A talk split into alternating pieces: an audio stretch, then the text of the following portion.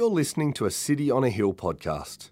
We'd love you to use and share this podcast, but please refrain from editing the content without permission from City on a Hill.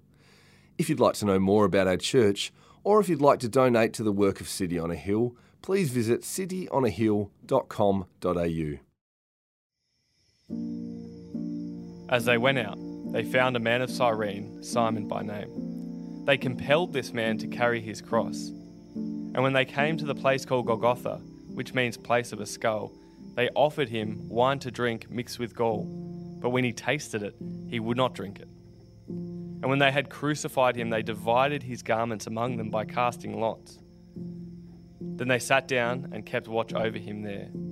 And over his head they put a charge against him which read, This is Jesus, the King of the Jews. Then two robbers were crucified with him, one on his right and one on his left. And those who passed by deride him, wagging their heads, saying, You who would destroy the temple and rebuild it in three days, save yourself. If you are the Son of God, come down from the cross. So also the chief priests, with the scribes and the elders, mocked him, saying, He saved others, he cannot save himself. He is the King of Israel. Let him come down from the cross, and we'll believe in him. He trusts in God. Let God deliver him now if he desires him. For he said, I am the Son of God. And the robbers who were crucified with him also reviled him in the same way. Now, from the sixth hour, there was darkness all over the land until the ninth hour. And about the ninth hour, Jesus cried out with a loud voice, saying, Eli, Eli, Lema Sabachthani. That is, my God, my God, why have you forsaken me? And some of the bystanders hearing it said, This man is calling Elijah. And one of them at once ran and took a sponge, filled it with sour wine, put it on a reed, and gave it to him to drink. But others said, Wait, let us see whether Elijah will come and save him. And Jesus cried out again with a loud voice and yielding up his spirit. And behold, the curtain was torn in two from top to bottom, and the whole earth shook, and rocks were split, and the tombs were opened. And many bodies of saints who had fallen asleep were raised, and coming out of the tombs after his resurrection, they went into the holy city and appeared to many.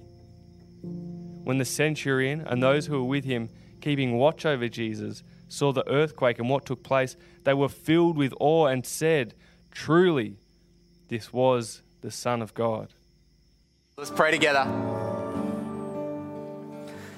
Great God of heaven, as we come to your word, we ask that the words of my mouth and the meditations of all of our hearts would be pleasing to you. And we pray this in the name of Jesus. Amen. Amen. City on Hill, please take a seat. Welcome to our Good Friday service. As this morning we do what we do every year around this time and remember the death of Jesus. And, and I'm going to be honest, in the interest of full disclosure up front, I'm not always sure how to feel during a Good Friday service. Have, have you ever had that?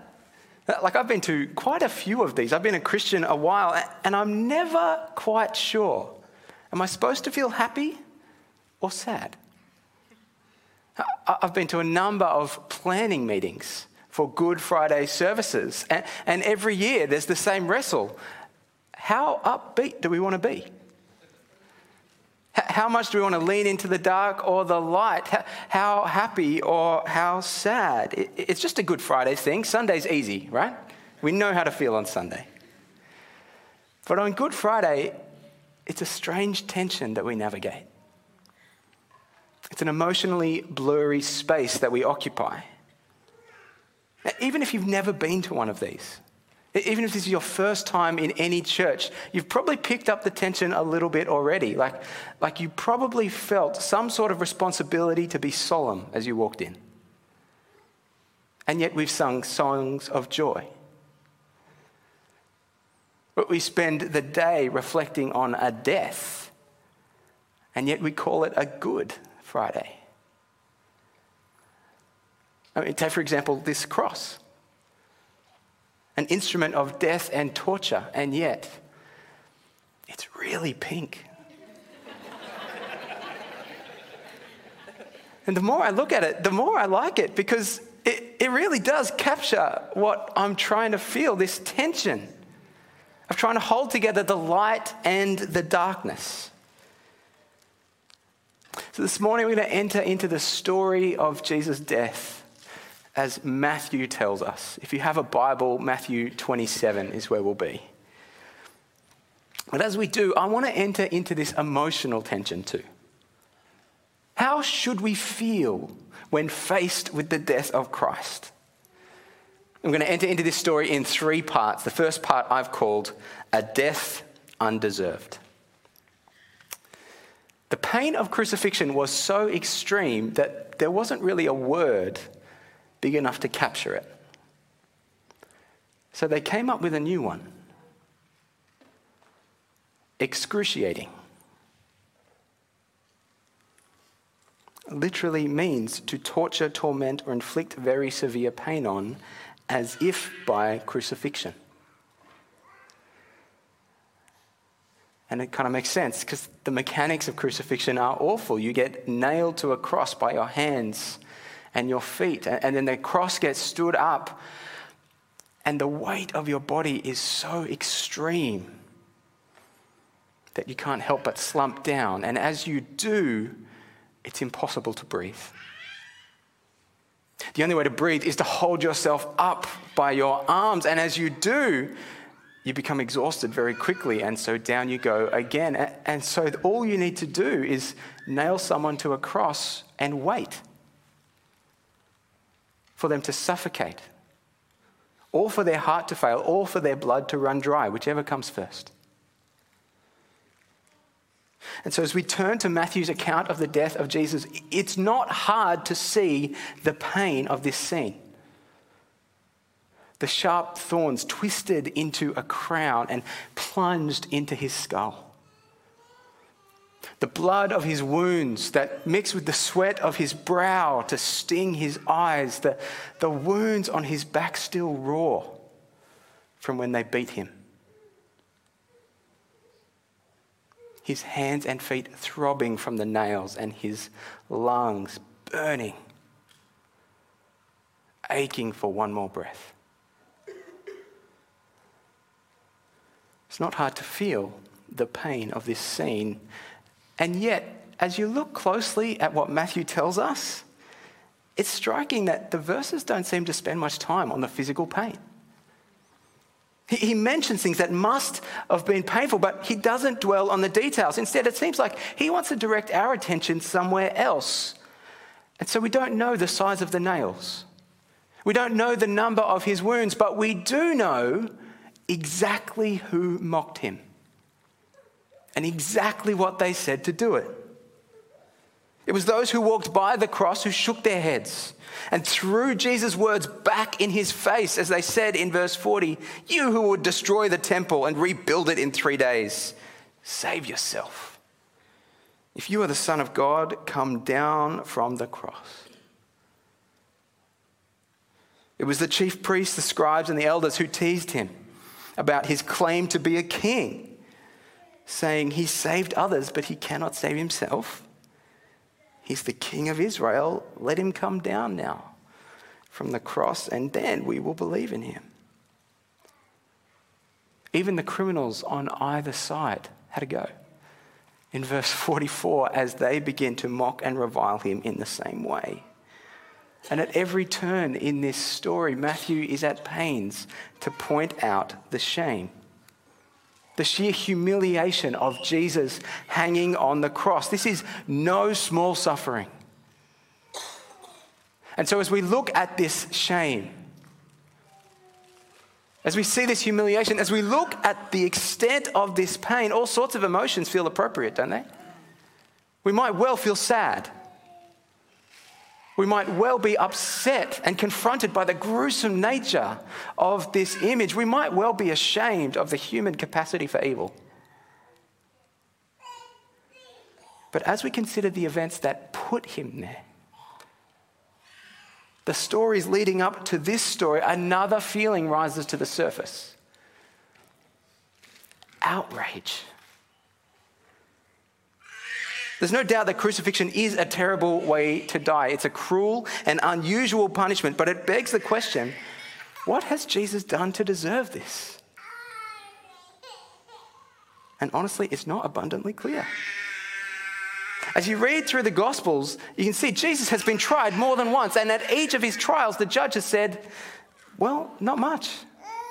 Been unwilling to call him guilty because they cannot work out, they just cannot work out what Jesus has done wrong. The only thing that seems clear is that the crowd wants him killed. The charge against him is blasphemy and being a threat to Caesar, but that seems strange because Caesar doesn't look very threatened. And yet, for for some reason, time after time, Jesus does not defend himself. At every point along the way, he has an opportunity to speak up, to point out the inconsistencies in the claims against him, to present evidence that would exonerate him. We've seen him call down the power of God before, and he could do it again. In the face of these accusations, Jesus is not powerless and yet he's quiet. Stunningly, blisteringly silent. No reply, no defense. And even Pilate, the governor, who's in charge of his sentencing, he, he just can't get his head around it. In verse 12, when he was accused by the chief priests and elders, he gave no answer. Then Pilate said to him, Do you not hear how many things they testify against you? But he gave him no answer, not even to a single charge, so that the governor was greatly amazed. And we're left wondering how can it be that this man would be sentenced to death? How is that fair? How is that just? How can this be? And then the scene gets worse. See, each year around this time, it was custom for the governor to release a prisoner to the people. They got to choose someone who would be set free. And so Pilate is kind of crafty and he offers them a choice. In verse 15, now at the feast, the governor was accustomed to release for the crowd any one prisoner whom they wanted. And they had then a notorious prisoner called Barabbas. So when they had gathered, Pilate said to them, Whom do you want me to release for you? Barabbas or Jesus, who is called the Christ? Now, Barabbas was a notorious criminal. We know from the other Gospels that he was the face of a rebel insurrection movement trying to do whatever he could to overthrow the government. Everybody knew he was a thief and a murderer, and he was guilty of treason. By every definition, this guy is a domestic terrorist. And the punishment for that is crucifixion. There is no doubt that Barabbas is guilty, and there is no doubt that he deserves everything he has coming to him. And so when Pilate offers the crowd a choice between these two people, Barabbas and Jesus, he's kind of trying to get Jesus out of it. Surely this is an obvious choice. By choosing his most killable criminal, surely the crowd will see sense. Surely they can see who really deserves the cross and who does not. But that's not what happens. In verse 21, the governor said again to them, Which of the two do you want me to release for you? And they said, Barabbas. Pilate said to them, Then what shall I do with Jesus who is called Christ? And they all said, Let him be crucified. He said, Why? What evil has he done? But they shouted all the more, Let him be crucified. So when Pilate saw that he was gaining nothing, rather that a riot was beginning, he took water and he washed his hands before the crowd, saying, I am innocent of this man's blood. See to it yourselves. Pilate knows what's on the other side of this the depths of the pain that awaits the one to be crucified. He understands the injustice of sending Jesus to that fate, and yet he can't stop it. He won't stop it. And so instead, he washes his hands of the whole thing. And he delivers Jesus up to be crucified.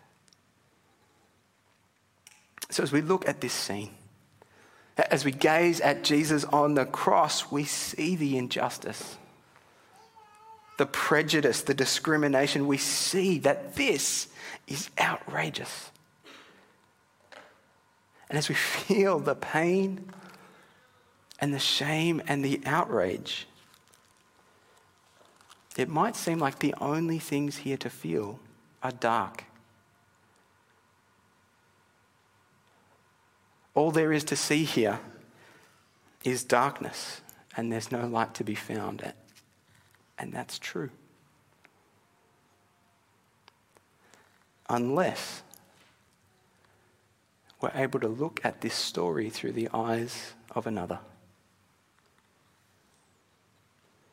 So, for a moment, I want to imagine what it's like to watch this unfold through the eyes of Barabbas.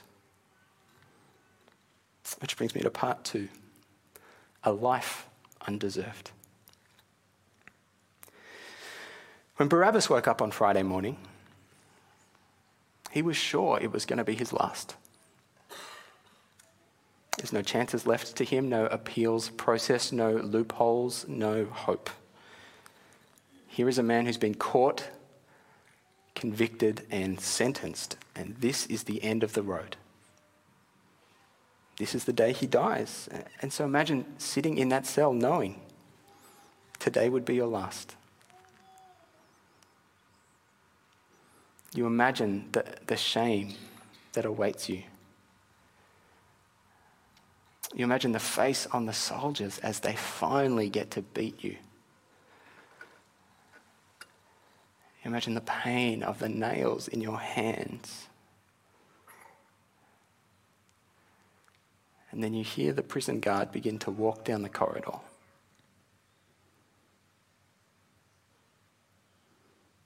Your heart speeds up. The lump in your throat grows. And you just wait for him to grab you by the arm and lead you to your death. But he doesn't. Instead, he leans down and unlocks your chains and says to you words you never thought you would hear again Barabbas, you're free.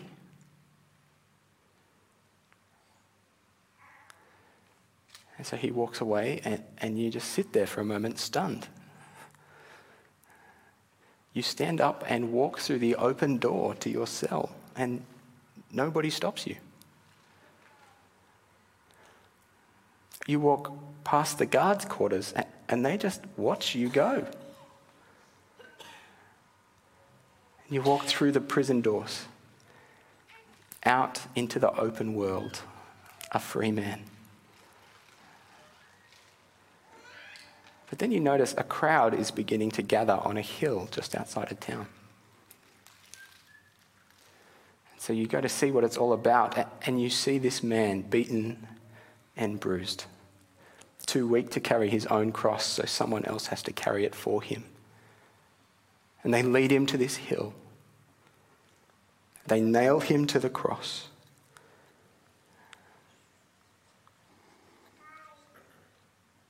And you stand amongst the crowd, confronted by the fate that you deserved. You see this pain, you see this shame, you see the price that was yours to pay. And as you look at Jesus on the cross, it dawns on you it should have been me. It should have been me. That hatred should have been mine. That pain belonged to me. That cross had my name on it. And yet, there is another in my place. I wonder, how would Barabbas feel in that moment?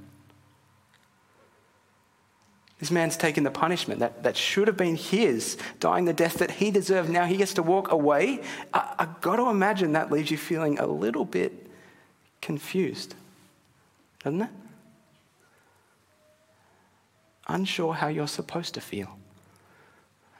Relieved yet guilty. Ashamed yet joyful. It's a strange tension to navigate, an emotionally blurry space that he occupies. It's light and darkness blended together.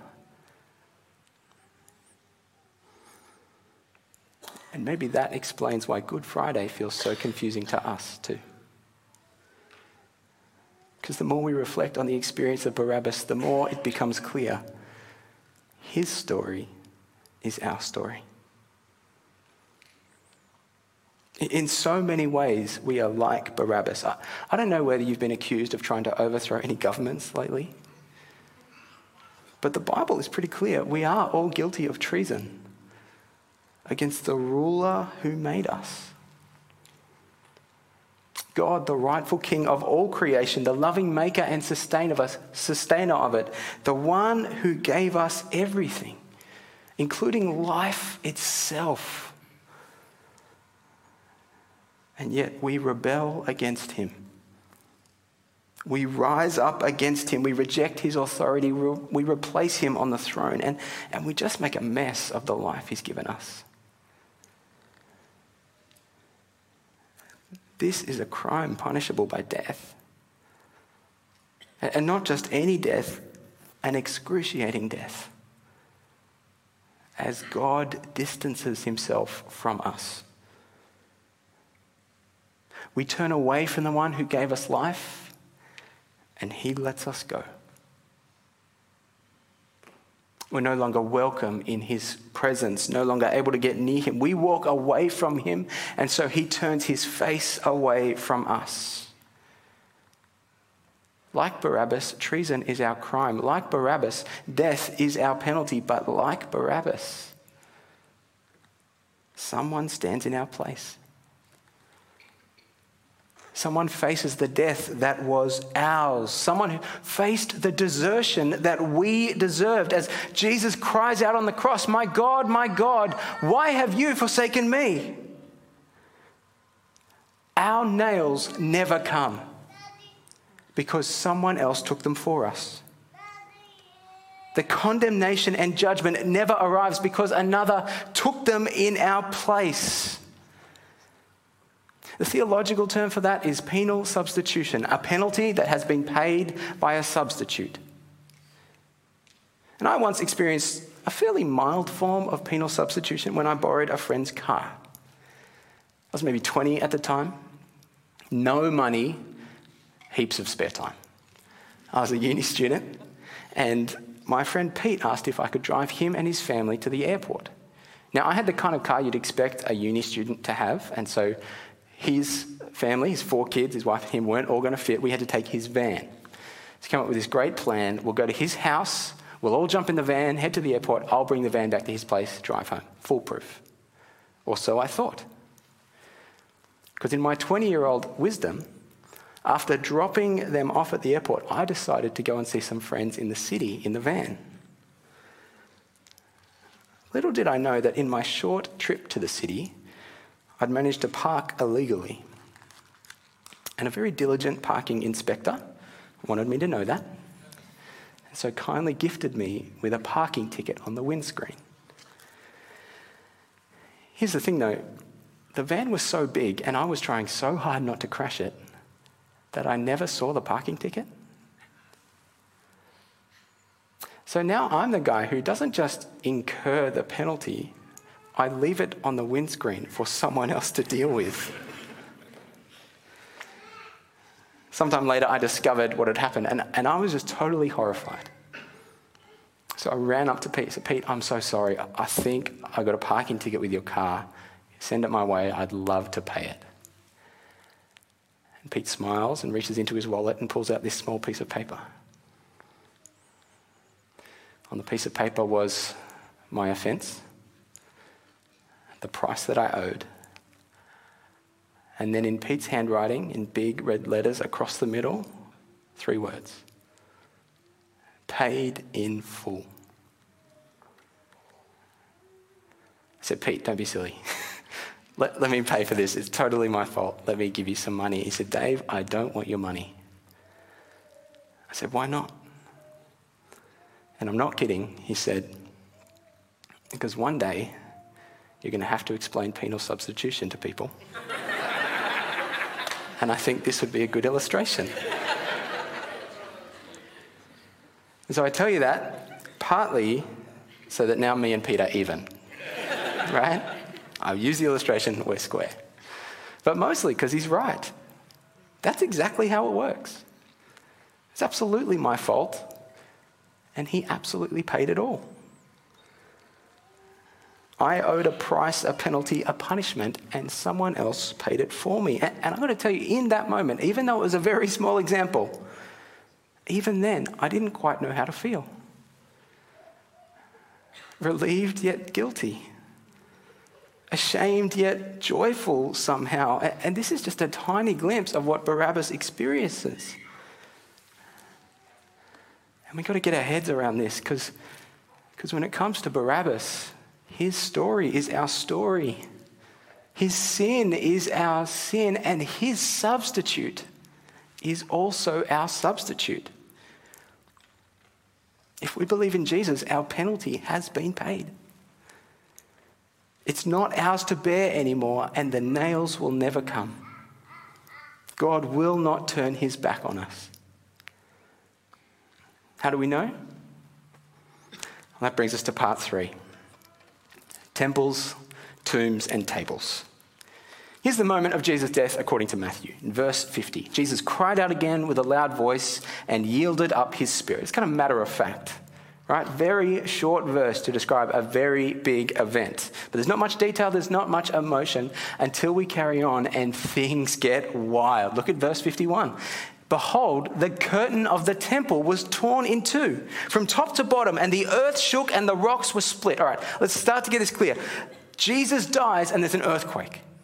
Rocks start splitting open, it's a whole thing, and then the curtain of the temple tears in two. The religious center of God's people, the temple, had this giant curtain which was there to separate us from God. See, in the temple, you don't have free access to God. Only one person once a year is allowed in after all these rituals and sacrifices. We need to be separate because of our sin until Jesus died. And the curtain was torn in two. And now you can walk right in. And then it gets wilder. Did you notice this as was read? It, meanwhile, back at the cemetery in verse 52, the tombs were also opened.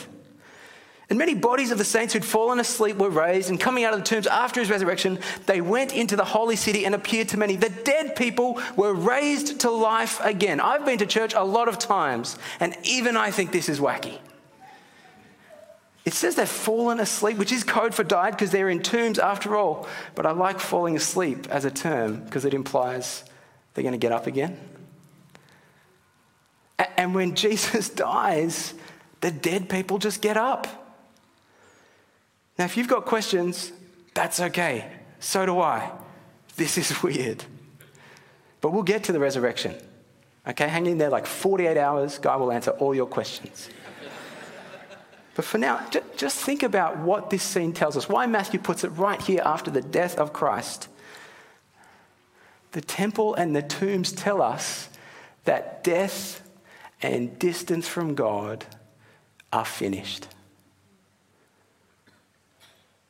Jesus dies, the curtain rips, the dead are raised because death and distance from God is not our reality anymore. For all who put their trust in Jesus, death has been replaced by life. Distance from God is replaced by love, and now He invites us to come to Him. He welcomes us in with all of our sin with all of our pain, all of our shame, all of our guilt. Bring it all because He longs to welcome you with open arms. For death and distance are not your story anymore. So, what do we do with that? Like, if that's true, what do we do about this earth shaking reality? Well, I want to tell you one thing you can't do, one thing you must not do, and that's this don't crucify yourself. Don't keep punishing yourself if someone's already paid the price. How strange it would be for me to go and pay that parking ticket a second time. How strange it would be for Barabbas to see that he was free and walk straight back into his cell all by himself. How strange it would be for us to see that Jesus has paid our penalty and then continue to punish ourselves for our sin. The price has been paid. You're free now. The guilt is not yours anymore. The shame is not yours anymore. So please don't approach God like He still wants to punish you. He's already poured out His punishment, and now there's none left for us. Instead, He just wants us to come. The whole reason there's a substitute is because he has such an incredible love for us. So don't crucify yourself. Jesus already did that for you. It's not your cross. They're not your nails. It's not your pain. It's not your shame. It's not your guilt anymore because Jesus has paid for all of it. He stands in your place. So don't crucify yourself. Instead, I've got a better idea. As the band comes up, the communion distributors take their places. Here's what I think we should do on this Good Friday come to the table. Accept God's open invitation and come to this family meal. Jesus gave his followers a meal just before he died. He said, Eat this bread and remember that my body was broken for you. Take this cup and remember that my blood was shed for you. Take this meal and remember that he died in our place as our substitute. He paid our price so that we can go free. So if you're not a Christian, if you don't believe in Jesus, that's fine. It's great that you're here. Let me invite you to stay where you are and reflect on the meaning of Good Friday. But if you want to become one, if you want to accept the invitation to come to God, if you want to accept his offer of free forgiveness, if you want to accept Jesus as your substitute, if you're tired of feeling guilty and ashamed, If you're tired of feeling the weight of the world on your shoulders because you can't deal with your failures or you can't deal with the pressures of being successful all the time, if you're tired, come to Jesus. Accept his invitation and his offer of forgiveness and come and take communion. We've got a bag for you if you'd like to become a Christian. In there are some great gifts and resources. I'd love you to take one of them. So, so what's going to happen is we're going to have a family meal now. And for all who believe in Jesus, whether they've had this meal a thousand times or this is the first time, we're going to come and enjoy the gift that God has given us. My first communion was on a Good Friday. Good day to try it, I reckon. But come and put your faith in Jesus for the first time or for the thousandth time and enjoy this meal. If you're online, grab some bread, grab some juice. If you're at our Ivers service, there's some instructions for you. But for us, here's how this is going to work. In just a moment, Guy's going to come up and he's going to retell the story of when Jesus gave us this meal. The band will play a little and we'll all come down through these aisles. If you're taking communion for the first time, and become a Christian, there'll be a prayer team at the corners with some bags. Don't have to say anything, just reach out and take one. And then come to one of these tables. And as you do, staff are going to distribute communion, give you a cup with a little wafer on top so that we might remember the death of Jesus. But, but then they're going to do something incredibly bold. They're going to tell you how to feel.